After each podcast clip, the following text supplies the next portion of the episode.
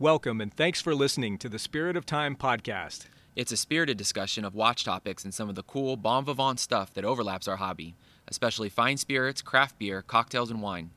In other words, if it's boozy, smoky, sudsy, or smooth, we'll probably talk about it.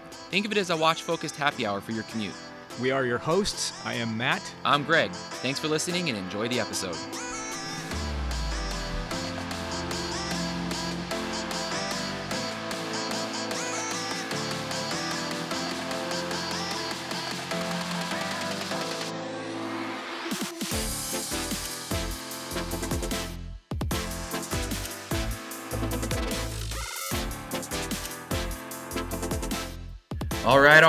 Welcome back to uh, the Spirit of Time podcast. I'm here with a special guest flying solo this evening. Matt is away on travel, and so I have filled him in with somebody arguably more interesting, uh, objectively more handsome, I, I would say. Uh, but without further ado, we're welcoming back our good friend Zakir from Haim Watch Company. Zakir, how are you, man? Hey, doing well. How are you? Doing really well. Doing very well. Um, Matt is away, so you know the kids will play as they would say. That's Oh, a yeah. lot of rhyming. I don't think I've ever rhymed that much on this on this podcast before, but something tells me it maybe has to do with maybe some musical taste that we'll get into later. Oh yeah, I was just gonna say, you know, hey, we started talking about it on our first episode that we recorded, what a year and a half or a year and some change ago. Fast forward to now. That's exactly right. Ah, Time flies where's, when uh, you're having so fun. Yeah, I wonder is Matt somewhere having fun right now? You know what? He sent some text messages. He's away on business right now, but I think this is one of the first uh, like big uh, company-wide business thing conferences. You know, uh, it's internal. I think if I understand, without giving too much away. But anyway, one of the first times the whole company's gotten together. Uh, they're an international company, I think. So anyway, it looks like a big deal. Gotcha. He's been sending some pictures. some pictures. There's like you know celebrity keynote speakers. You know the whole spiel. Oh yeah, undisclosed uh, location or no?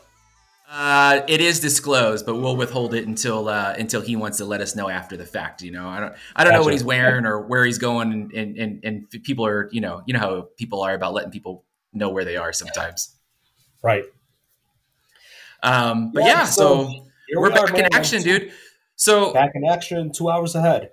two hours. Um, I was we were just joking off air that uh, the last time we did this, and you mentioned this already, was about a year and a half ago. Uh, we were in LA together, and we were actually with our buddy Josh, uh, Horological Chronicles from the Out of Time podcast. And the running joke, and we we haven't let it go, is that we did you dirty on the weather. Remember that one? Oh yeah. Well, I mean the the thing is, I'm a native Chicagoan. I should be used to cold. I should Yeah. be used to it. you should be. I, Uh, right now it's 49 degrees in Chicago and I am freezing. I'm Well- posted up with a sheepskin hoodie. I'll tell you that if we were here, I was the, the, my joke again was we also would have done you dirty again. It's 48 right now, currently in in uh, in San Gabriel Valley, and as we joked in the last couple episodes, we've been getting pounded with rain. Uh, I'm not original. I'm not a native Angelino, like you know that, and so when people joke that it's raining a lot here, I usually kind of give a little bit of side eye. It's been raining a lot, and it's been cool for Southern California. And so I'm glad that we're on Zoom because otherwise I would have felt really guilty again about bringing you into not you know the picturesque weather that we've all are accustomed Uh, to. at this at this point, when I get down there, it's going to be in July. Make sure, make sure it's hot. That's probably a better move. All right, so Well- you already you already alluded to the fact you are a Chicagoan. I got a set of rapid fire questions. Get us. I think we're already warm, but just something to kind of get us, you know, even a little feeling even a little bit better. So five rapid fire questions. Okay. First thing, you know, it's kind of an either or, and uh, I think we'll have fun with this, but we'll see what you think about it. You might even throw me a curveball, but let's go for it. Ready? Go for it. All right, so the, the we're going to talk about it a little bit later on, but a number of your watches have Chicago, Illinois on the dial too, right? So it's part of the identity, part of the DNA. Bulls or Bears? you know what? It depends on what sport that you lean more towards, whether you're basketball or football. I mean, Bears, outside of basketball, I mean, there's other teams, the Lakers, Miami Heat, and so on. There's other teams that seem to do pretty well, and you can still root for them at the same time. But when it comes to football, you're kind of stuck. So at this point, I'm a Bears fan, no matter how terrible they are. I, I think I think their future's bright. I think Justin Fields is going to be quite interesting. Um, and the conference is down, so we'll see. It might be things might be looking up for the Bears. You know what? They get to that point right when you think they're about to do something, they fumble at the end. And I mean, without aging myself here, the last time they won, I was five. Yeah, there you go. That gives me an idea. I think I know exactly when that was. Uh, Lupe Fiasco or Common? Oh man, I when it comes to skill, I would give it to Lupe. But when it comes to longevity and when it comes to actually carrying Chicago initially in the hip hop hip hop scene, it would be Common. I think that's fair. And Common is, I mean, in terms of star power, I think probably on another level in terms of the general, the mainstream. But uh, both super interesting, and uh, I appreciate both of them too. Lou Malnati's or Giordano's? Neither. That's what I was. I was hoping you might chains. throw me a curveball there. Those are chains. The only time you eat those is when you have fr- or when you have friends that are tourists and they come in from out of town. Yep. Outside of that, we're not really eating deep dish. And actually, we have we're, we're known for deep dish, but we also have Chicago Tavern style, which is Chicago thin, and it's made on a cracker crust that's cut in squares, and that is typically what people eat. Like we're not gouging or gorging ourselves with deep dish every single day. Like I'm not sweating pizza grease. So boom, you heard it here. But if you had to go deep dish, there are two two spots I would highly recommend. One is Pequod's. That's P E Q U O D apostrophe S. And there's another one that's newer. It's called George's Deep Dish. It's on the it's on the north side. And Greek guy, and he uses his grandmother's recipe, I believe. So the actual crust is a sourdough focaccia. It makes for an incredible pizza. Nice. I feel like if Matt were on with us right now, and he may, or uh, uh after the fact, he's going to have some follow up questions on that because he's going to be his ears are, are percolating and his he's drooling a little bit at the sound of that. Uh, sticking with the for tourists only, the Navy Navy Pier or Millennium Park. They're kind of that's kind of the same. I that's a bit of a wash. It also depends what you're trying to do. What if you're trying to go ride the Ferris wheel? Then yeah, Navy Pier. Or if you want to see some of the attractions that are there, Navy Pier. But if you want something that's more just on the street, Millennium Park. And also, if you want to get towards some shopping, Millennium Park. There you go. We're going to circle back and to that. Also, they both. Well, yeah, they're both in vicinity of each other too. There you go. Uh, last on the rapid fires: risky business or Ferris Bueller's Day Off.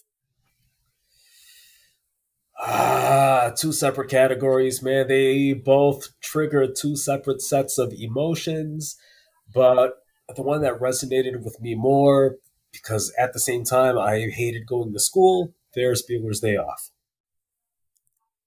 There you go.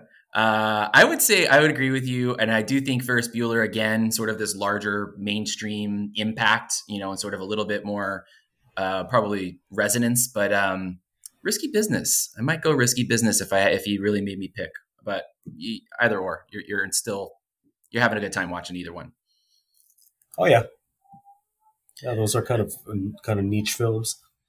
Yeah, for sure, for sure. So, all right, I think we're feeling good now. Um, we referenced the last time we were together. It was episode 23 of the pod, which is crazy to think about how long ago that was. Um, over, you know, about a year and a half. And gosh, we're up to this will probably be episode 61. So, just to give you a sense, hey.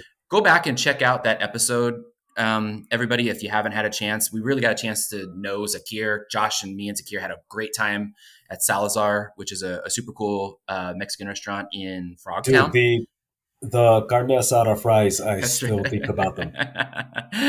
Those are good, man. Those are good. The mezcal list really was good. good. The carne asada fries were bomb. Uh, the heaters were pumping, but we were, you know, it was a little cool. It was a little cool, but we had a really good time. Oh, no, it was after. Okay, I was. Yeah and that was that was the irony of it all. Right. I know. That's what made it truly ironic. Um, it was after, or no, it was during the LA Microlux. Microlux, right. Yeah, I was That's in right. town for Microlux. And, you know, I can, I just, in my defense, I the weather didn't bother me before. This thing happened to me. It called Turning 40. And right after that, it just did a complete 180 when it comes to weather. At this point, I'm cold when it's under 76. That's just, I mean, we're just talking biology and science at this point. Oh, yeah. Or just, um, or as I call it, a, a reverse puberty.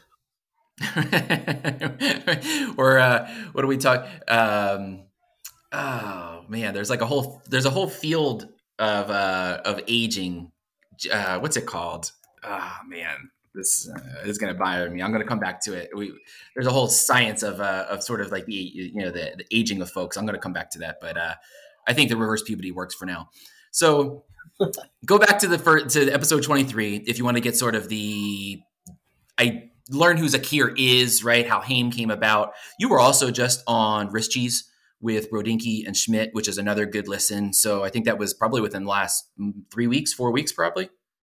Ah, uh, that was right around January 30th when I debuted my L2 chronograph, which okay. is the newest model. So that was that episode came out the same day. Got it. So and go check those I, out. I learned my lesson. I learned my lesson. I have I have some headphones on now, so it doesn't sound like I'm holding two cups in a string. well, you're you're becoming a, a, a pro at this point. um. So, but you know, just to sort of repackage it for folks, we you know we have new listeners since then, and you know we share a lot of listeners with with uh, with Wrist Cheese. But if you had to just sort of give folks an idea of you know the quick overview of Haim of yourself. What does it look like? Who are you? Where did it come from? You know what is Haim? Um, give us you know kind of give us another another elevator pitch on on sort of you and the company. Of course, the best way I would describe my brand, Haim Watch Company, it's the it's the little engine that could. I'm a small startup. It's something that I initially it was a passion project of mine, and initially it was just for me, for no for nobody else but me. And so I've been in into watches for as long as I could remember. I've collected watch or I, I collect watches and I have my own collection. I have some decent pieces. I have some heirloom pieces as well as some affordables. I have a whole wide array. But I wanted to make a watch for me. And I started to do some prototyping, some designs, and then it became digital renders to actual prototypes. And then I start. I next thing you know, I had actual watches in my hand, and I taught myself how to put them together.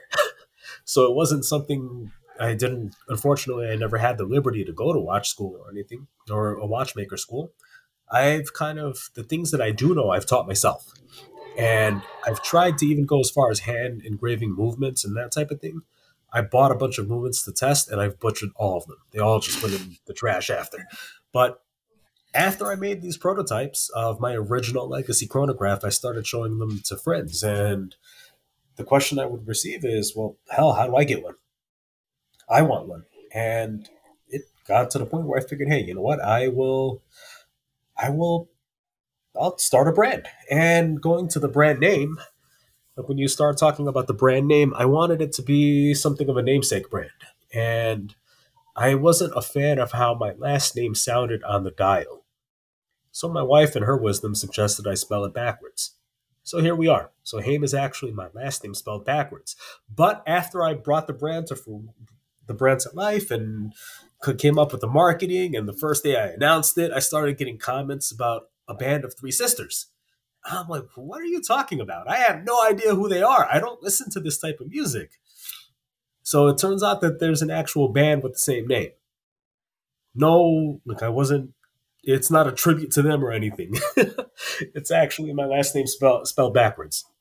I would say you have uh, you have a pretty firm, you know, flag in the ground on that one, considering the origin of how you came up with yours. And luckily, you know, I would say they're well, you know, relatively well known, but it's still pretty niche. You know, it's not it's not as bad as like if if you were naming the, you know, if you name the the brand like you know Coldplay or something. you know, oh, yeah.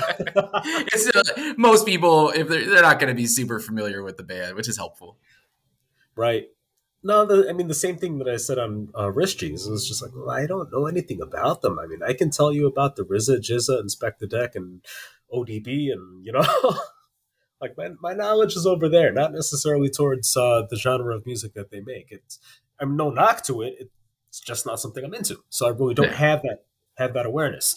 But uh, so I brought the brand to life, and I I have some struggles. You know, I struggle with business brain and watch collector brain. That's the big one because when it comes to watch collector brain, you want to buy a piece that only ten of them are ever made, and you want something that's rare that nobody else ever has. But from a business standpoint, it's kind of well, I want to make more and just keep cranking them out and just keep selling them, sell more, market saturation versus exclusivity. But at the same time i'm so i'm trying to walk that walk that line walk that tightrope per se and come up with my own way of doing it. It's because at the same time i want to create pieces that are not necessarily available to everybody but at the same time i want them available to everybody. It's very it's very strange. I'm still the brand is about two and a half years old and i'm still figuring it out. No, I think actually I'm, I'm I'm into what you're saying. I think if you've been collecting or just even in the watch, if you've been enjoying watches for a long time, right? I think a lot of us end up at a, at a place that you just described, right? I just don't want I want something different, right? I don't want to show up to a, you know a, a meetup or you know a coffee with some friends or or even just at the playground, you know, and, and look over and see on the other wrist of somebody else, you know, the same four wrists, right? The same the same type of watch or the same looking watch. And so at some point you want something that's unique that maybe speaks to you in a particular way that you're not going to find every single place that you look for watches. And but ironically at the same time you learn to appreciate you know the accessibility of certain watches of certain things right. and and that's where you're sort of playing i think is a it's a really neat tightrope yeah, it's because at the same time, the market, the price segment that I'm playing in is one is one that should be widely available. Like if we're talking about the sub uh, sub fifteen hundred, that should be something that's available for everybody to get. But at the same time, I'm scaling the number of pieces. So from a business or growth standpoint, or for the desire of scaling and growing the brand, it's not necessarily doing me any favors there. So I you know, it's one of those things I'm still trying to find the balance. And, you know, it's taken some time for the momentum to come because uh, after I did the Legacy Chronograph, I followed it up with the Legacy SE, which was a special edition of, of that chronograph, and the Descent, which is a sports watch. And no knock to dive watches, they're just not my cup of tea per se. So I wanted to, but I wanted to do a sport watch and something that you could wear to the beach, out to dinner, if you had to travel and have one watch, that would be the one watch you would have with you. And it's become more that design for the descent. I love it. I have people who buy it who love it, but overall reception, some people kind of consider it hot mustard. It's a bit of an acquired taste. that's a that's a good way to put it. I never thought of that. That's a cool watch, actually, though. Um, and the bezel I think was kind of unique. I, I remind me yeah. again. Is anybody else doing that bezel, or is that is that no. sort of proprietary to you? It's proprietary to me. I call it the dual bezel. It combined a dive timer and a GMT. So it's so outside of the functionality, it functions as a poor man's GMT. And so I that watch isn't going anywhere because I also think about the history of other watches. Uh, the Royal Oak, for example, when that watch first came out, everybody hated it. it was not well received. We with it. Yeah, it wasn't well received, and now look where we are now yeah, we've talked, and, and, the other the other thing I think, yeah, the other thing I think about in in how you're saying it, you know, th- some things might not be immediately received, and then um, you know, at a certain point they they become almost, you know, what do you mean it was never, it wasn't always, you know, amazingly popular, and then the other flip side of it too is, as you're describing, there's a longevity, you know, a through line in a lineup and a catalog that traces back over many years, I think it is really important to certain folks. And I think it, it might be important to you, it becomes sort of representative of the brand in some ways. You know, if you can look at, let's just, you know, for instance, a sub, right? You could trace back a sub over 50, 60 years, still right. sort of looks like a sub. Um, and I think there's power in that. And so I, you know, in some ways you're describing to me, there's power in having sort of uh, consistency. And yeah, of course, the the history and just time. Uh, over time is what you need. And brands tend to ride on their history and their actual heritage and their story. But it's kind of a double edged sword if you think about it, because there are some people that are just adamant about only buying a watch that has history to it. Okay, so that means, so my question to you is do you not think there's room for anything new then? If you, if the only concern is history, then there's really no room for any new players in the game. Because anybody new would be new.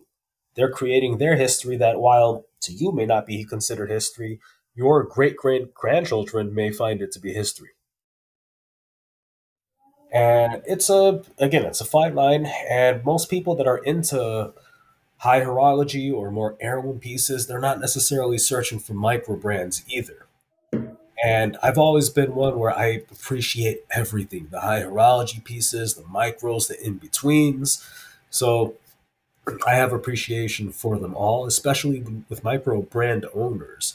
Like when you start chatting with the owners, and I remember uh, the first time I went to a micro brand fair and just chatting with these people and hearing their stories, there it's pretty inspiring because this is people that are now like maybe within my age range, within my generation or a generation before me, but they're still relevant in they're still here.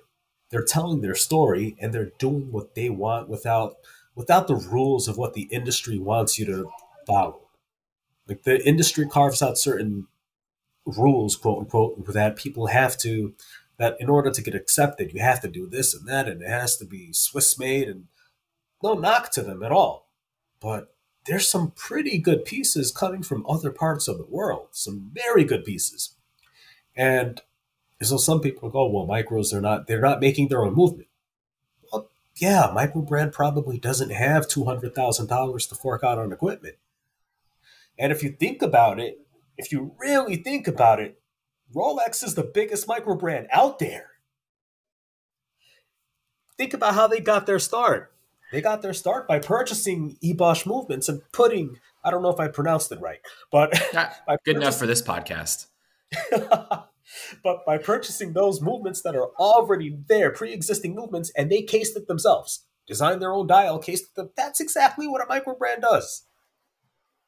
And if you look at time, the if you look at the history of watchmaking that's that's how it was done right you had movement make you had you had watchmakers making movements you had case makers right. you had dial manufacturers even the trinity was putting these putting these different you know uh, um, pieces of, of, the of the final product together but sourcing them from the best of the best that were doing their particular area of the watchmaking manufacturing right it, it's it's it's it's you know, we've gotten down so far on the pendulum of, of everybody needs to be vertically integrated, what's in, in-house, right? We could get into what that even means these days and how shadowy of a concept that is. Um, oh, let's, we, talk about, let's talk about the meaning of Swiss made. Oh goodness! I mean, what's the what's the percentage? Can you? I actually don't know if I know if sixty. There you go. So I mean, like, so great, congratulations. The, the, majority, a slight majority of your components.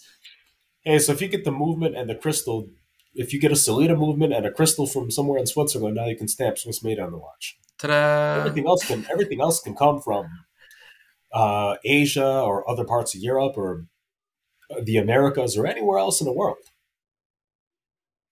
And I mean, even when you talk about Germany, uh, the made in Germany stamp, I mean, their stamp is, uh, if I if I am correct, I, I'm not one hundred percent certain here. I believe it's if your office is headquartered in Germany, you can say made in Germany, even if nothing is made there.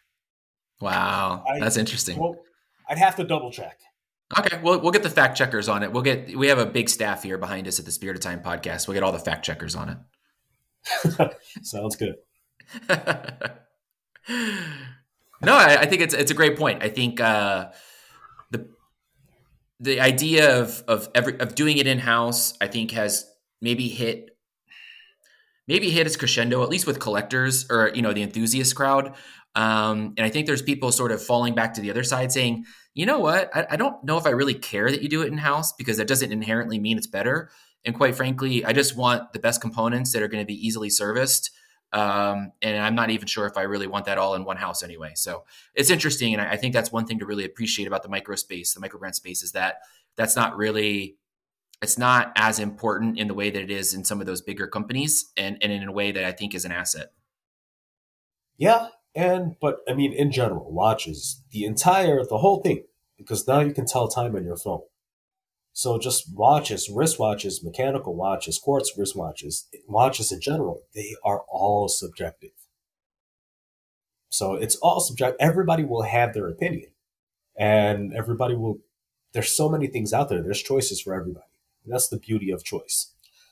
And so with my brand, I wanted to remain true to what I see out of myself when I design, because I design all the watches. So it's all my language. It's things that I would want to see on watch. So all of my influence, because again, I'm not making the movement. So since I can't fully customize the movement the way I want or actually make it myself, I'm kind of at the mercy of the movement manufacturer. So they have their own specifications as far as how thick a watch can be now, um, how the shape of it, the diameter, like things that you can that you may or may not be able to control because of their specification. However, what what can I control? The dial, the case design. I have full influence on that, and that's kind of where I've put where I try to shine. And I try to, but at the, but my design language is always something that I will do for me. Like I get a lot of questions. Hey, will you ever make a 42 or 43 millimeter watch?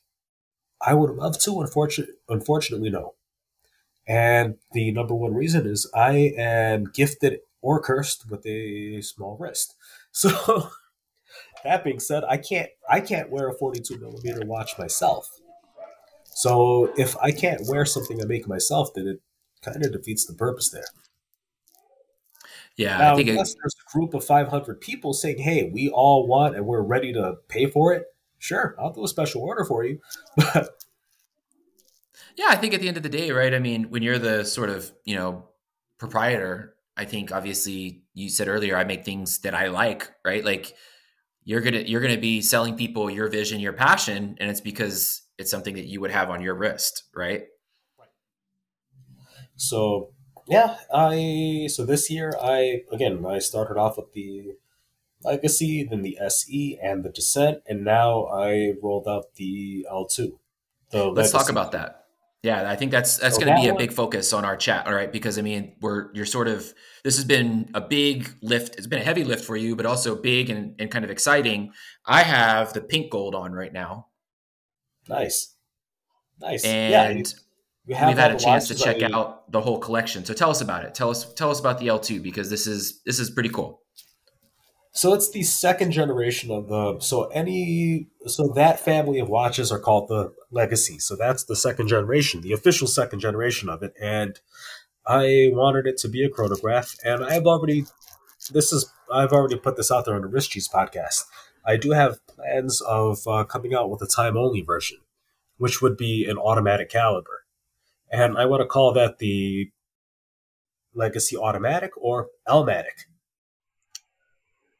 no no pun intended towards Illmatic, but that's uh that's something You will, that I I, don't think you'll get copyright infringement from Nas on this one. No, um I've already started the renders for it. And I've shared them with a very close friend of mine and the feedback has been pretty good. But I also I mean this person that I share things with, he also tells me if something is just not well or if something is just garbage, I mean he will he'll be honest with me. So he's So a real that's one. Yeah. So I, I appreciate his feedback. I don't want somebody who would just tell me, hey, this is great, this is great, this is great when it's not. But going back to the L2 chronograph, uh, it's the second generation. I wanted something that leans more towards uh, a dress style of a watch. I wanted to do something with a brace with, with a leather strap versus a bracelet. And with a bracelet, I if I ever if I come out with a bracelet, it's going to be done in a way that I want. Like I don't want to do another repetitive of an oyster bracelet or a jubilee bracelet or just another standard issue beads of rice. I want to do something that's a bit original as well as certain features on it. And right now, what I have in my head is almost, from an engineering standpoint, is almost impossible right now. Have not been able to crack that code. So once I can crack that code, I will prototype it and if I'm able to prototype and get the tooling done, then it's something that I would start to share with everybody and see how what the reception is. If if there's a demand, I would put it in production. But at the same time, if you're tooling a brand new bracelet, bracelet that has a cost associated with it too, and that cost is not cheap. And especially when you are a little engine that brand, a little engine that could brand without a marketing budget. Like if I don't have money to dump towards marketing, even the tooling becomes a bit difficult. So I so with this with the brace with the leather straps, at least the benefit is you can change them out to whatever you want. You can put your own strap on it, give it your, your own character. It came out with four different dial themes, and each theme it kind of gives you a different feel for the watch itself. So during the pre-order phase, I had all four available as one collection, and I sold a handful of those. But most people wanted to buy certain watches or certain dials that stood out to them. So there's four dials: the uh, the Gray Glacier, the Aqua Ocean, uh, Dark Cobalt, and Pink Gold. You're wearing the Pink Gold. I'm actually wearing the Aqua Ocean because it is cold right now, but I want to feel like I'm somewhere in somewhere warm. Like this watch screams summer. When I see it, all I could think about is putting on a linen shirt. Hundred um, percent. I think the Pink Gold and the Aqua Ocean are just bold, fun and and funky and um and and then you know I think the Cobalt and the um, the Glacier are classy. So there's a nice mix, you know, that you can kind of get through there. Oh yeah, and with the dark Cobalt, like if you wanted a watch that you could wear with a suit, uh, with a full suit and tie, uh, as a black tie event, or if you wanted to really dress up, that dark Cobalt does the job exceptionally well. Same thing with the Gray Glacier. Like that's something that's a watch that you can wear to the office. And there's with the because when you talk about the Gray Glacier, it's a silver silver esque dial with gold accents as well as thermal chronograph hands. So there's a lot of different colors, and so far the reception because I've sent them off to a couple of reviewers. You you have them right now, but I also had them at the District Time show, mm-hmm. and the feedback from District Time, everybody who saw them, the feedback was, "Dude, these are way better in person than pictures. So that's telling me that I'm doing a terrible job at photography, and I need to figure out how to, how to what to do with the from a photography standpoint. But the, that's been the biggest piece of feedback I've received is, hey, in person these are so much better. Even when you talk, when you check out the case, I went all in on the details just on the case. If you yeah, let's talk about it. Yeah, if you see the design of the of the case, if you see the side finishing, the polished and brushed edges, if you see the little curve on the side of the case, if you see how the lugs are shaped, there's cha- there's additional chamfering on it. So I've chamfered mm-hmm. around the bezel and all the lugs. The case wears very well. It's 10.8 millimeters thick for a chronograph where the dial has three different layers. The lugs are fantastic, right? I mean, I it, it's hard not to talk about them. Is there an inspiration for those? Is that something you sort of just uh, how did that come together? Well, it's the the old. Uh, I mean, from the older Cornes de Vache, the mm-hmm. Cowhorn lugs.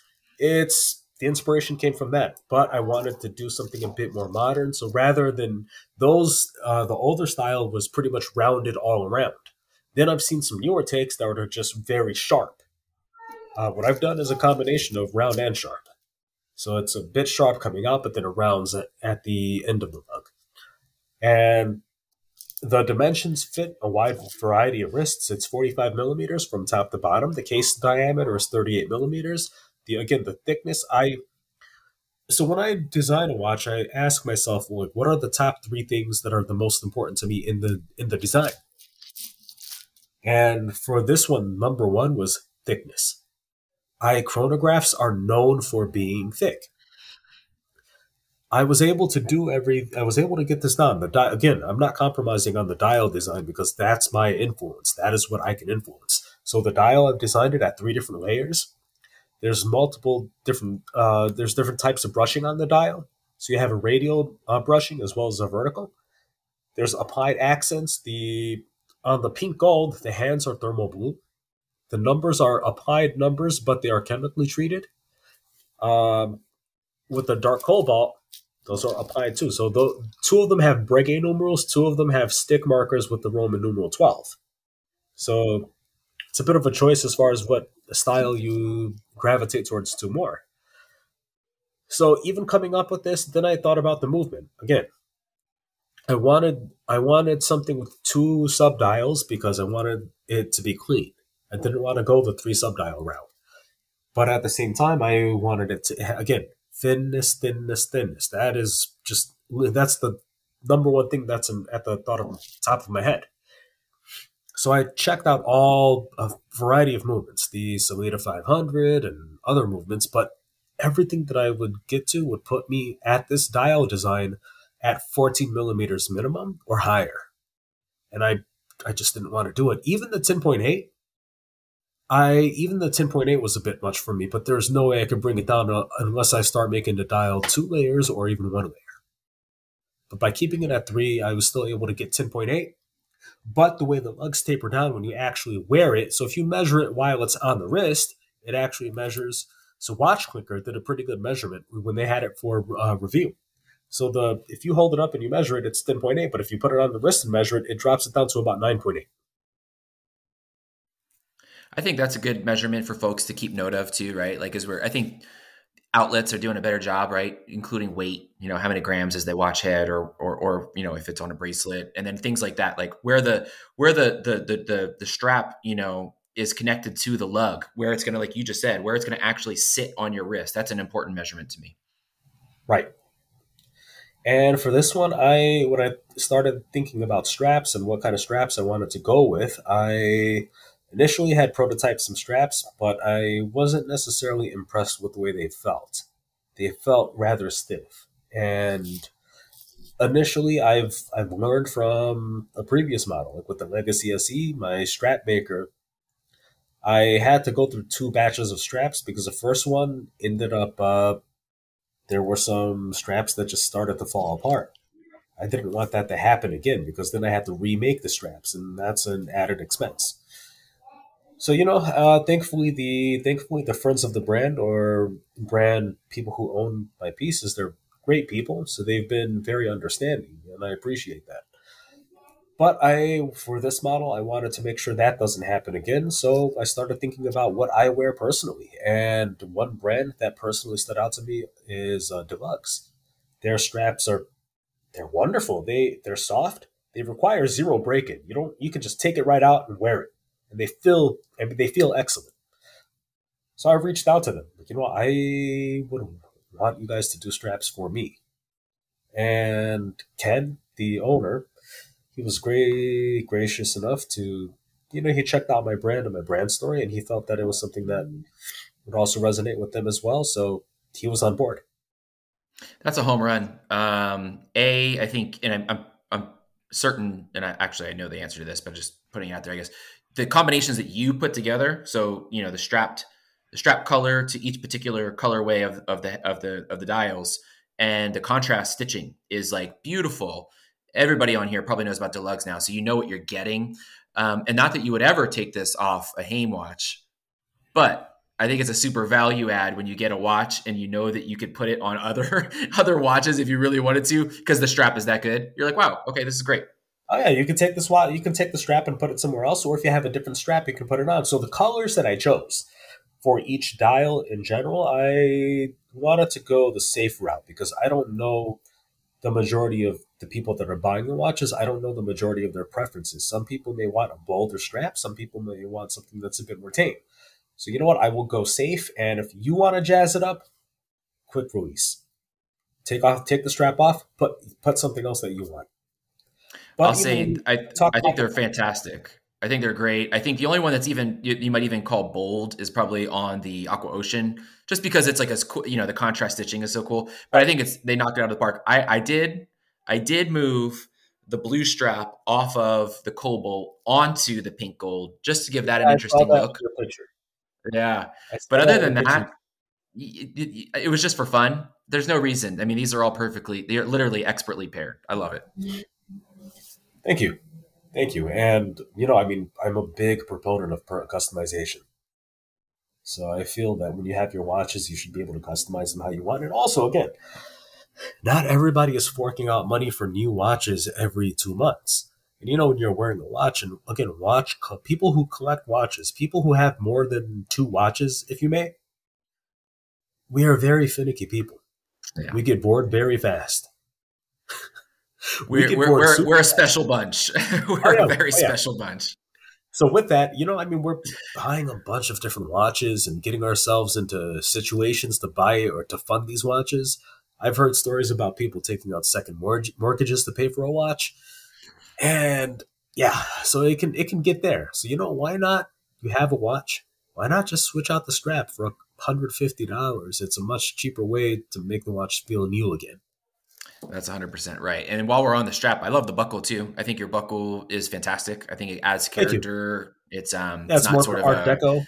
Yeah, yeah. I mean, people sort of can mail that in sometimes, and you didn't. So I think that's a really nice um, feature as well. Um, I have Thanks. a question for you though. So go for it. We talk a lot, and I think we talked about it the last time on our on, on our episode too. But we talk about it sort of in this space. Why why did you have a two phase pre order um, and decide to go the Kickstarter route again? Right, like there's I'm sure you had options, and I'm curious how that how you settled on that approach for the L2. Yep. So first, uh, I yeah, that's a good question. My first answer to it is let's talk about watch companies and pre-orders in general. So most watch companies or most brands that are not typical typical fashion watches. Um, I just saw you take a drink or something, so you know what? Um, here I have again spirit of time. I have water. I've been observing Ramadan, so I have some water right now. Uh, I, didn't, I, I, didn't. I didn't. I didn't try to force a drink check in earlier because I knew that you were, you know, rec- you know, you're you're in midst of uh, of that. So, no, no worries. I just saw. I figured, you know, I'll let you let you do your thing. so, but so with pre-orders and watch brands, if you're not a fashion watch where you're cranking, because again, uh, there some brands rely or their business model is, hey, let's let's crank out uh, 10,000 units and let's just sell them for dirt cheap, but just saturate the market. Uh, from a lot of micro brands, our biggest fear is retaining inventory. Like we don't want inventory. So when you do pre orders, it one allows you to take to alleviate some of the the cost, the overhead. You can alleviate some of the overhead, but also now you can actually forecast your demand. So if my demand comes in low, then maybe this watch may need to be put the rest. Or I need to figure out a way where I can crank out a very small volume to fulfill the to fulfill the order. Or if it has an exceptional demand, now I know, hey, I can really do a pretty good size order and sell through these pretty quickly because every year uh, watches I mean, right now, through the age of social media and where everything is just so fast, like the L2, I announced it January 30th. We're two months in on March 30th, and it's already old news. It shouldn't be that way, but two no, months in, it's already crazy. old news. It's crazy. And, that's a function of, of sort of like you said, the watch sphere these days. It's a little bit of function our our our social or just our social constructs. But you're right. That's crazy. That should be something you should be celebrating for like weeks and months, and you know. Oh yeah, and because I mean the the amount of time that it takes to actually prototype and design and prototype a watch. So by the time it even gets announced, like the L two was in it was in works for about a year and a half before even being announced. So that's how I mean that's how much time it took to get everything right. I had to prototype a few different cases. I had to prototype the dial several times because if I didn't if I wasn't satisfied with how something came out, I went back to the drawing board. So uh, not wanting to have inventory. That's kind of the big goal of the of our of brands, uh, micro brands, and just brands in general. Like you don't want to have that inventory because what ends up happening? You come out with a new model, and the attention span nowadays it's hey, new is always better than the old gets forgotten unless you already have it. So I don't want to come out with a new model while I'm still sitting on 200 of another model. It almost makes no sense. Now I'm just hoarding inventory that I possibly will, that I that I will have a very hard time moving because again, I don't have a marketing budget. And marketing is a whole different conversation. That's something we can spend an entire cover, an entire podcast talking about, especially the experiences that I've had with publications and with some of the outlets and some of the media in the watch sphere. I that's an entire podcast episode by itself. some positive, some less so, if I understand correctly. Oh yeah. There's some really great people, but then there are some people that it's just, hey, cash rules everything around them. Cream. Yeah. But uh, again, so going back to the inventory, so when I announced the L2, I kind of started to show off just the parts. I started to show off the case because the case design itself is impressive. I would put this case up against a ten, fifteen thousand dollar watch. I would put this case up against any case that falls in that price point. That's how confident I am in this case design. And if you see the level of finishing, if you see how detailed, where even if you check the bottom of it where the case back is, the underside of the case back is brushed finishing, but if you see the side right at the bottom, it's polished. That's right. So just very small details. And that was something got that I a, really um, a close. You got a, a lot of space on the case back. I feel like you could have fun engraving this too. That's why I kept it that way. So if anybody wants to engrave something, you're more than welcome to engrave something. Or if you just wanted to, if you just wanted it to be clean, it's set. And if you open the case back, it has a full perlage finishing too. So I, I didn't spare any detail when it comes to the case. And so I started sharing off the case. Then I debuted each individual dial. There's four dials. And just by showing off each individual dial, I was able to gauge reception there. So then when I announced the, the watches, because now you can see, because it's you can see the case, cool. There's no dial, no hands, nothing. Then you see the dial, okay, but it's not in the case. But now when you see it together, you can visual, visualize the entire picture. And that's when, like, this watch has been very well received. Uh, very, very well received, and I am thankful for it. So then I started to, you know, I was prepping how, I was deciding how I wanted to launch it. When I did my very first watch, I did it independently, just through the community. I didn't go through any crowdfunding source or anything. I did it independently and then paid the rest of the difference out of pocket. It got the job done, but I wanted to figure out how do I reach more people. So for the for the SE, the, or from the time we met, I put it on Kickstarter. I wanted to try it out.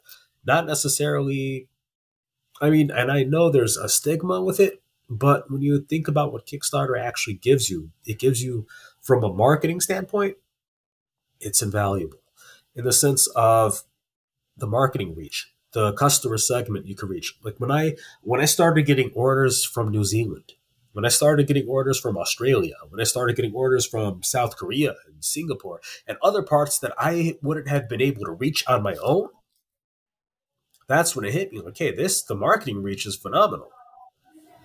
So when I came out, so when I started to open up the pre-orders for this model, I had people just in my, I had people emailing, I had people in, on Instagram sending me messages and on Facebook, like, "Hey, I want that watch. It's gorgeous. How do I get one? How do I get one?" Like, you know what? Everybody who reached out, I'm just gonna do a, spec- a straight seven day pre-order through my website, and for seven days, I was able to put the watch in produ- for so from the timeline that I had as far as starting the pre-orders versus putting the watch in production versus getting it shipped out, I was able to start production two months early, which is great. Like it that first day, the numbers that I did was I it defied any expectation that I had. So the the forecast that I had, I tripled it. That's So amazing. pretty yeah, it was a pretty good number. But so that went on for seven days. But at the same time, that's through me, through my marketing efforts. I yeah, hey, you know what? The whole Facebook ad space and the social media ads, it's still something I am navigating. And what's crazy is right when you start to learn it, they switch the algorithm on you. So when I started, when I taught myself how to finally sort out Facebook ads and how to get them up and running, and when I started to have um, ads that had some impact, Facebook or Meta switched the algorithm. So now that the same uh, pro- protocols that I would use don't work anymore. So now I'm back to square one, and you keep it keeps happening. So it's like, how do you like? How are you supposed to win from them? Yeah. No, I, I agree So- with you. I think that the, the algorithm and, and sort of navigating how they make changes without really, you know, in a black box, you know, sort of a, a very opaque way is, is frustrating. And I've heard from from other brands too, you know, the minute you start, you know, putting money into, you know, the Facebook ads, the Insta IG ads, whatever, it's almost like you can't stop because the minute you stop, it, it's it's like sometimes the engagement just falls off a cliff. And it's like it's Oh, almost yeah. like they just want to get you on the treadmill. Yep. I and that's and that happened to me too because as soon as I ran ads for a certain time period, all of a sudden my engagement just tapered down. So I so I have to do a lot more work. So I'm pretty much doing triple the work for the same amount of results as um, a brand that can scale or that has the backing in that sense. I, I want to give you a compliment though, because um, you know, like you said, you don't have a marketing team per se, but I think you were really wise in how you trickled out, you know, the L2 from components, right? Dials, hands, cases, fully cased. That to me was engaging. And you knew when a new Haim post arrived in your feed, you wanted to know what was there, right? Because you knew the sequence, like, oh, there's going to be more, right? There's going to be a bigger tease. There's going to be a little bit more information. And I think that's a really wise strategy. So kudos. I think that was really nicely done. Hey, thank you. Yeah, that it, it worked out. I think I would probably do it again, especially with the Legacy Automatic. I started doing some rendering, and I have some. I have a couple because it's going to be built off the L2 model. So the casing will be built off that, but I have a couple tricks up my sleeve. So I think when uh, I think when the prototype happens, I will show you, and you'll see what I'm talking about. There you go. Now we're talking. All right. So um, so I so I had people who wanted to watch, and I just wasn't. While I was trying to figure out how I could do it, I just did it through my website. Sales were great, but then I still wanted that marketing reach. I still wanted to reach a wider audience, so I did a round two on Kickstarter. And when I think about it, there may have been a bit of confusion because some people were like, "Well, hey, I already pre-ordered." I thought you already you already said why are you a Kickstarter? Like because I want the marketing. Like there's no other reason. It's just I want the marketing. They are valuable in that sense. From a marketing standpoint, they it's incredible the reach that you can get. I cannot stress it enough because when you start getting orders from obscure parts of the world that I that you know you wouldn't have reached otherwise, that shows you because now and what's happened to me in the past is from those same countries where I've had those orders, they probably showed the watches to their friends, and I've got a few more orders. I got more orders that came in out of it. So here's a new here's a news flash, right, for the watch community, right? The the watch buying audience is much bigger than sort of you know this the this the, the echo not the echo chamber, but the sort of this communities that we exist in. It's much bigger than that, and especially for a business owner. Oh yeah, it's much bigger because you know you have to figure you have your enthusiasts, then you have somebody who just who may be just starting or who are just starting to get into watches. Or if you have someone who finally just graduated college and just want, hey, I want a decent watch because I'm about to start my actual big uh, big boy or big girl job. And now I just want a decent watch. I don't want to wear an Apple Watch and kind of look like a spy kid. So Ours, I know that was a cheap shot. I gotta stop. No, that's good. That's good. uh, so I mean, there's so the cus- the consumer segments are varied. So I went that way, and it caused a bit of confusion. But what I did as a differentiator, the initial early pre-order, I gave the best possible price I could. The again, you're talking about this chronograph, the finishing that it has. You have it in front of you in person with a full Delugs strap for three hundred twenty-five dollars. That was what the pre-order price was. So the That's MSRP crazy. is 450. The MSRP is 450, which is even then the strap alone is $100. That's an incredible value proposition. And again, with Haim, uh, from a pricing ethos, I don't, I don't want to. I would like to stay under under two thousand dollars on all pieces. So I don't think I would come out with a piece that is over two thousand dollars. You know, I think um, so. Watches and Wonders is we're in the midst of Watches and Wonders right now. We're recording um, on. I I have opinions. I have I, opinions, and I want to say how I really feel. But as someone, I feel I feel okay. I have my own brand, so now anything I say will have some screw will be will scrutinized. So there's nothing I can really say without sounding like a hater. I, I'll say it right because I'm not a brand owner.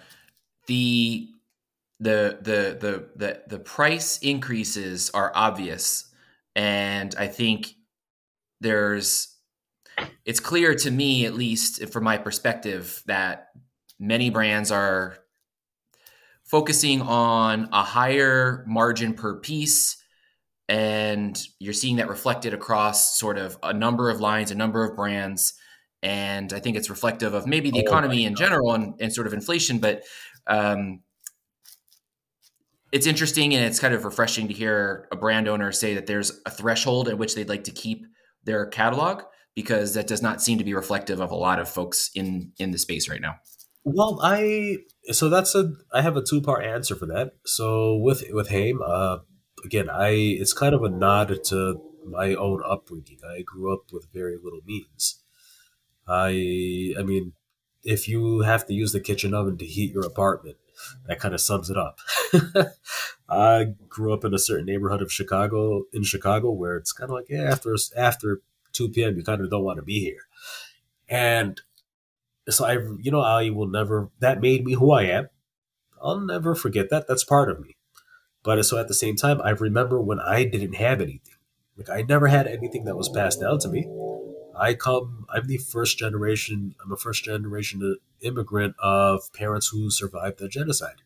So I've had to do everything myself. Did everything on my own. And when I started this brand, or not when I started this brand, but I remember a point in time when I wanted those nice things. When I saw like, oh man, they the, the, the Rolex and the nice car and whatever, and I couldn't afford it. I could barely afford food. So I so it's kind of that ode. So I still want to have a watch. I still want to have something that where the design is it punches above its weight. The design can play with other higher end pieces, but yet it's, it's still accessible for people who maybe are just starting off, or for people who may who may not have the access. So that's that. But on the flip side of it, I have ideas in my head. So I do want to toy with a sub brand eventually at some point where it will be in the over 2000 price point. And with that, it'll be a sub brand. It won't be under Haim. I now I'm actually thinking I will actually use my first initial and my last name. I still want it to be a namesake. So now this would be instead of it spelled backwards, it's going to be spelled the right way with my first initial. I like that. But, That's cool. But with that, the like that's going to be a lot more handwork. So the dials, the finishing, the movement work, a lot of a lot of things are going to be done by hand versus machine. And you know, there's an added cost there. There's a huge cost, but that falls under high horology, if you may. Or just, and let me be clear too.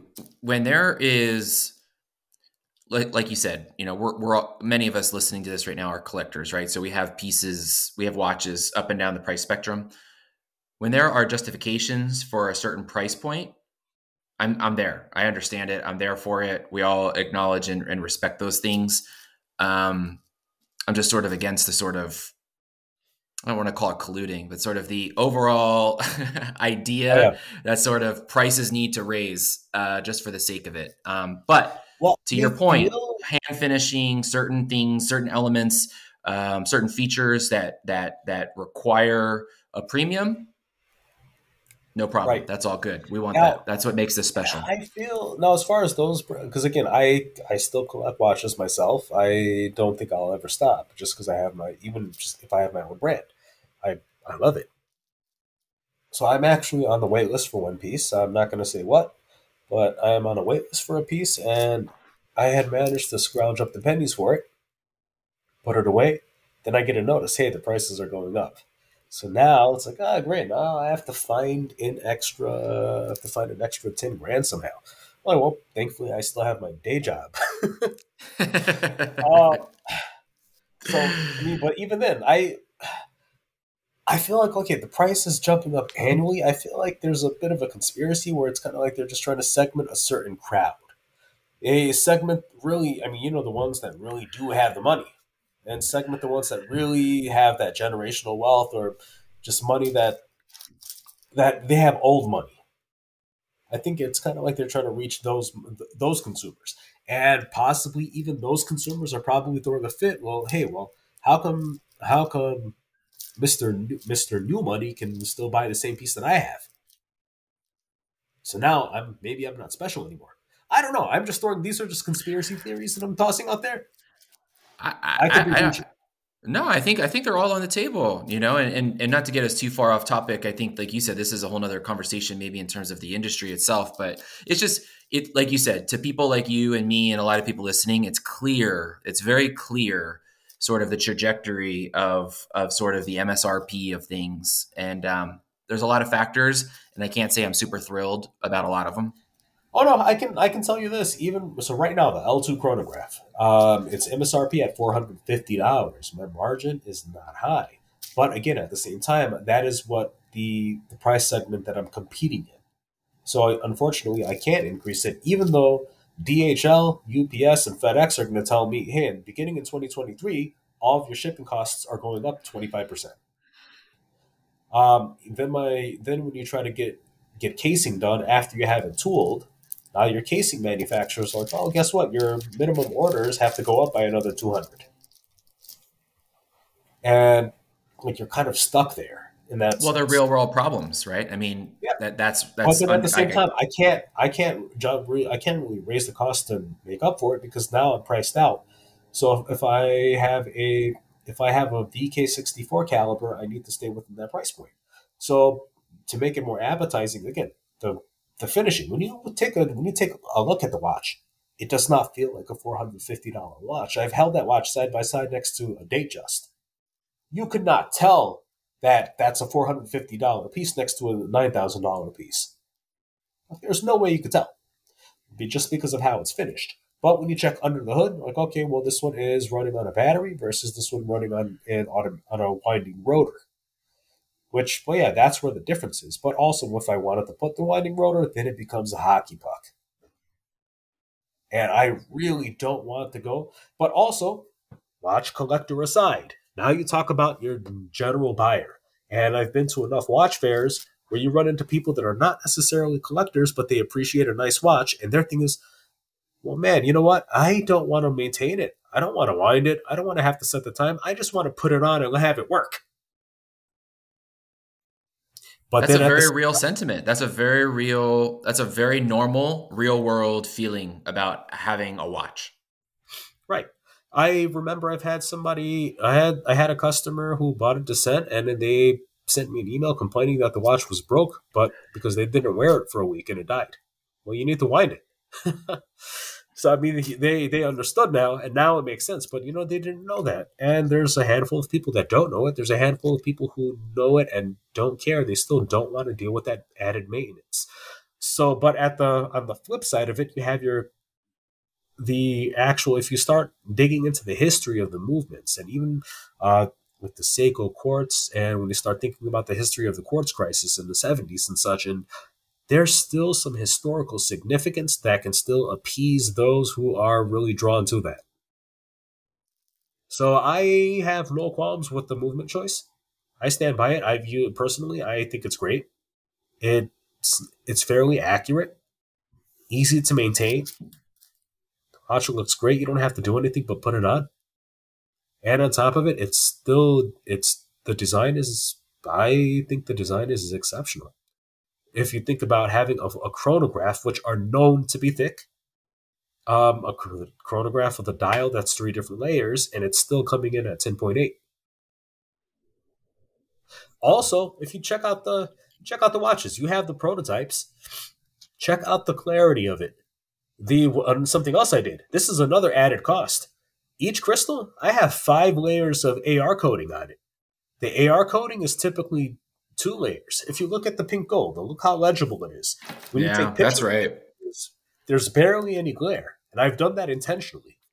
That's something I'll, that is an added cost that I've not passed on to anybody. I'll tell you what, I took a ton of photos with these. I can't wait to share them. Um, and and it was there. It, it, it, was a lot of fun to shoot the watches because of, of partly because what you're describing. They they just they they're you were saying earlier the picture you know the pictures don't do justice sometimes that's the case for all watches i'm, I'm not, i don't think you should really you know weigh on yourself too much for that i think it's just a, the idea of, of getting you know watches in hand um, but these these are fun these were fun to shoot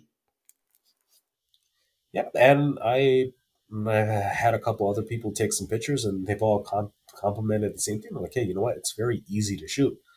I don't get much. I don't have to do much glare reduction, and I held it next to a Breguet Type 20 chronograph.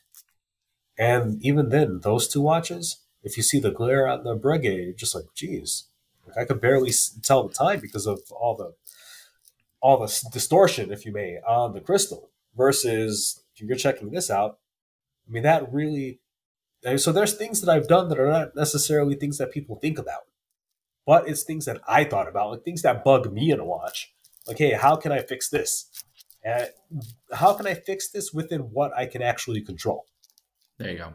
So I think, you know, to sort of, um, I think this is an opportunity, right, for you to be in front of people, whether it's at a show, whether it's on a pod, to highlight some of these choices, some of these add ons, some of these features, some of these value adds, so that people can consider them when they're looking at the watches, uh, whether it's in person or, or online.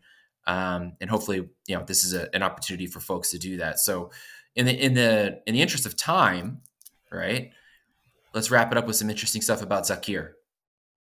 Yeah go for it. All right go so i i try not to like i try to let you steer the conversation versus versus me. I don't like I a couple things. I mean, my my name, my own my my own personal integrity means a lot to me. So even even when it comes to reviews, I mean, I've I've heard situations of companies telling people to take down a bad review or pay them for certain things so they can manipulate how it appears, and uh, I can't. I just I won't do that. It's not you. It's not you, and I don't think it's uh it's I mean it's just not uh, a full picture, you know. And like you said, you stand you stand by your product because you know what it is. You you designed it, and um and you've been you know, all along every stage of it, and you know what it means. So, um, speaking of, I think I might know the answer to this, but what's your favorite watch complication? My favorite watch complication, if you may, I it's changed because I remember at one point in time I was a huge fan of just perpetual calendars. Then I become a huge fan of chronographs. Then I've started to gravitate towards time only pieces. Now, at the same time, I right now, if I could just shoot one off the top of my head, it would be a chronograph, especially the two registers. The two, the three registers tend to be too much for me.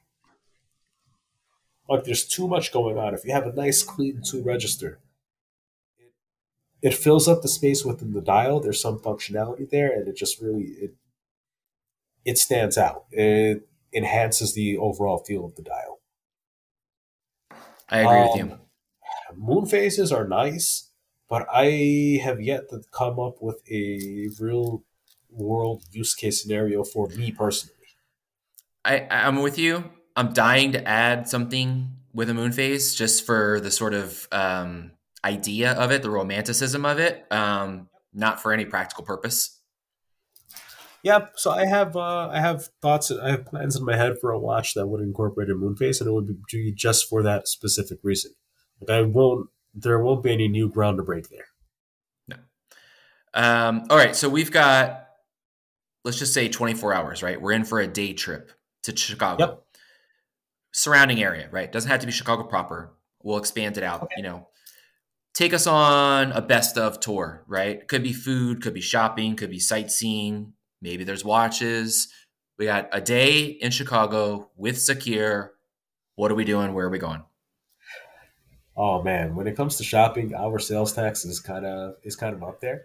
So I'd I'd err on the side of caution there.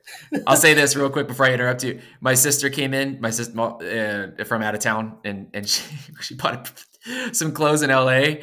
and she was shocked at the sales. She's like, I would not have bought any of this stuff had I known what your sales tax was. Sorry, what can you do? Well, you can carry on. Well, you can go to you can go to Minneapolis and pretty much pay nothing, or Portland or parts of Pennsylvania. Yeah, eh, well, that's where my fa- that's where she came from. Okay, yeah. Uh, no, uh, twenty four. So I'm uh I'm a big food person. So if I had to if I had to take you on a twenty four hour food food tour, um, one thing about Chicago is it's a neighborhood or it's a city of neighborhoods. So it's a city of neighborhoods. It's a city of uh, communities, different ethnicities. At one point in time, Chicago was also the most segregated city in the country.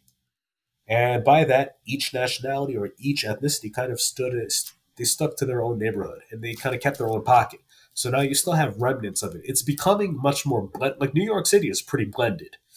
Chicago, in the '90s, it was not, and it's becoming more blended now than it was before. Still got some ways to go, but even as a result, now you still have your different neighborhoods. You have your little India, you have Koreatown, you have uh, your uh, little Palestine, you have um, Chinatown, you have uh, Italian, you have Italian, yeah, Italian, or Little Italy. You have Greek Town. You have just so many different. You have Pilsen. Pilsen is a if you if you're into Mexican food, Pilsen is where you want to go. Same thing with uh, Little Village. There's also parts of Rogers Park up north where that has great Mexican food. So there's different communities, but they've all kind of stuck together. It's starting to open up a bit.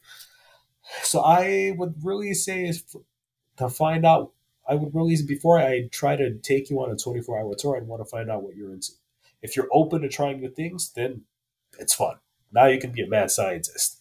But if you know if if you know, okay, I really can't eat so and so just because I cannot deal with anything spicy or something else, then my first response would be, "I'm sorry." Uh, second, second, I will Bless try to accommodate. But I would definitely, I would definitely do a food tour. There are some pretty good places outside of the city proper if you get into some of the suburbs. So if you go into, if you're into Arabic food, uh, if you may, uh, or food within the Arab region, uh, there's a suburb called Bridgeview. And outside of Dearborn, Michigan, that is the second biggest Arabic population within the U.S. And it's uh, 35 minutes away from the city of Chicago proper, but the food, incredible.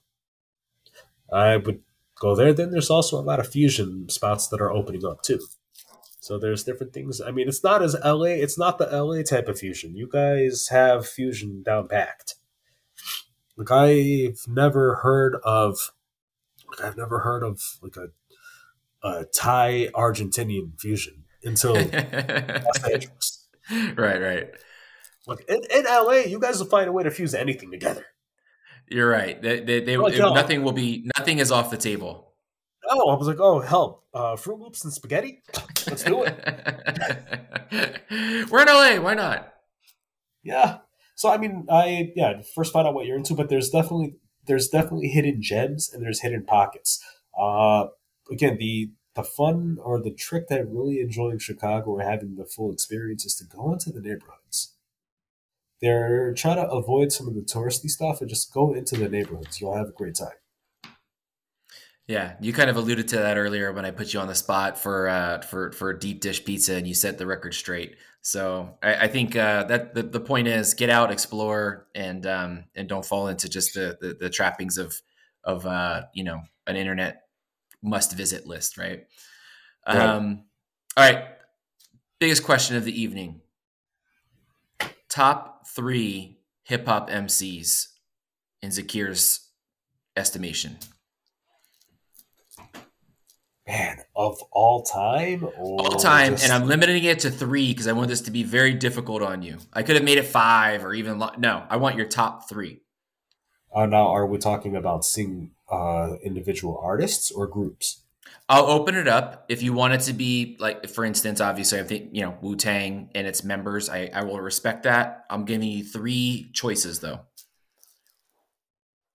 Three choices. I if I'm talking about, I'm not going to talk about mainstream appeal, but I'm talking about from uh, if you talk about technicality.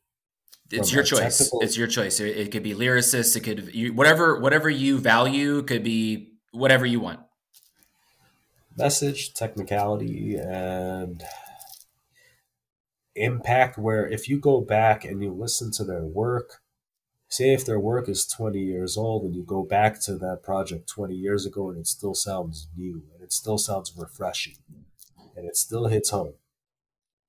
Ah, I the three artists that I would have to name, and some people may. I mean, again, there's so many. Three. I want you to. I'm. I, I'm. I'm enjoying watching you wriggle a little bit. Like I, I. This is why I only let you choose three. I mean, because if you wanted to talk about just the '80s, if you think about, or if you talk about some of the very earlier, early old school acts, now you have if you just put Rakim, Big Daddy Kane, and Kool G Rap, that's three right there. Or if you go fast forward to more modern times and you have um, Royce the Five Nine, Pharoahe Monch, and Black Thought. Um, I'm gonna let you, you know work what? through this, bro. You're workshopping it right now. Okay, I if I have to go through all through each of the if I have to connect the dots here, I'm gonna put Kool G Rap, Pharoahe Monch, and Black Thought. Bang. I like that. That is that is deep. Those are deep cuts. Those are insanely respected artists. Black Thought is from Philadelphia. That makes me very happy.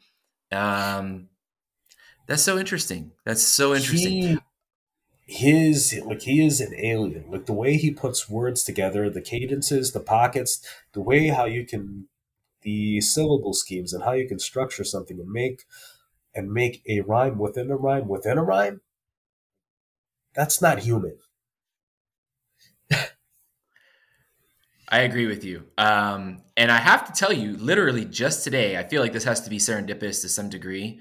Um, I just heard, or some, a friend of mine sent me um, Pharoahe doing some Simon Says renditions with like live bands, basically the tubas hitting. Right. Oh my God. I had never heard some of these live performances with bands. Oh my God, dude, I was dying. I mean, Simon Says with like tubas. Are you kidding me? I was dying. It was so good. Oh, dude, you have to send me the link. I will. I guarantee. As soon as we're done, I'm going to send it to you. I was like, that. Can you? I just couldn't even imagine being in the room with like Simon Says and just like ten tubas just killing the bassline you know what my YouTube guilty pleasure is when they have the Muppets recreate certain songs. Oh, that's a, is that a new thing or has that been going on for a while? It's been going on for a while. Like there's one where they. It's really good. It's really good where they have like Bert and Ernie reenacting MOP Ante Up. Yep, I saw that one about a month ago, and I would had never even known that any of that existed, and it slapped. It was so good. Oh man, that's a that's a guilty pleasure. Oh, those things are great because when you see the way they move, dude, the amount of editing that must go into that is insane. I mean, like a complete. I, I'm just in awe that somebody would take that amount of time to make that because it's it's very cool. Oh yeah, Talk about niche. I mean, I, I, don't know what the what the audience is for like you know Muppet dubbed, you know, early you know uh, '90s and 2000s hip hop stuff is, but I'm here I for think it. The, those are. are things that when, once you find it, it's one of those things where when you find the video, you're just sharing it with all of your friends, so it's gonna get heard or seen no matter what. You know, and uh, you know, the number one rule of the internet is if it exists, it's somewhere on the internet. Right. Well, Zakir, as always, man, this has been so much fun. Um, the L2 is a really fantastic piece. Uh, I've had a, a, real blast spending time with um, with the whole collection. You, I think you've hit a home run. Uh, I'm a sucker for Breguet numerals, so you can you know infer from that what you may. But uh, like we said, a mix of sort of fun and funky and bold summer colors and really classic stuff uh, from Office to sort of you know Night Out on the Town you've done a great job. I think you told your story and you continue to tell your story really well. We're, we're rooting for you here on the Spirit of Time podcast, and uh, we're big fans Thank of yours, and, and, we consider you, you know, friend as well. So this has been a, yeah, a great pleasure as always. Yeah, thank you. I appreciate it, man. Um, yeah, just on a final note, L2 chronograph. It's in production and it'll be delivered very soon. Right now, I'm on track to start delivering in May. In when I first uh, launched it, the delivery time frame was July, so I'm running about two months ahead of schedule right now, and that's a good problem to have. So if I can start getting getting it shipped out, uh, try to get it sh- shipped out around May, and yeah, there's it still it's available now. You can purchase it directly on uh, www.haimwatchco.com. And anybody listening and any, anybody interested, hey, I'd love to have you on board. Thank you. Eh, and the Instagram page again too is Haim Watchco. Yep. There you go. We'll be tagging it and, and sharing some photos, and, and we'll put together some some more formal thoughts on uh, on the Spirit of Time uh, site as well. But um, this has been so much fun. Wish you were here in LA with us, but uh, we'll wait till uh, July when we can count on the weather I don't want to I don't want to put you in a bad spot again like we did the previous time. But when you're out here again, we'll we'll round up you know the crew. We'll get Josh and maybe we can even drag Summer out and and of course Matt and, and some of the other local you know local people. Oh, yeah. It would be a lot of fun to get together. Yeah, that'll be fun. Well, it's been fun, man. We'll get this out soon. Um, stay well. Uh, hopefully, I know you got a lot of you got a lot on your hands the next few months uh, both uh, business and personal. so uh, we'll be you and I talk a lot. So uh, this is certainly is just uh, the continuation of our conversation. But Zakir, thanks for coming on, man. Hey, thanks for having me. Appreciate it. Cheers.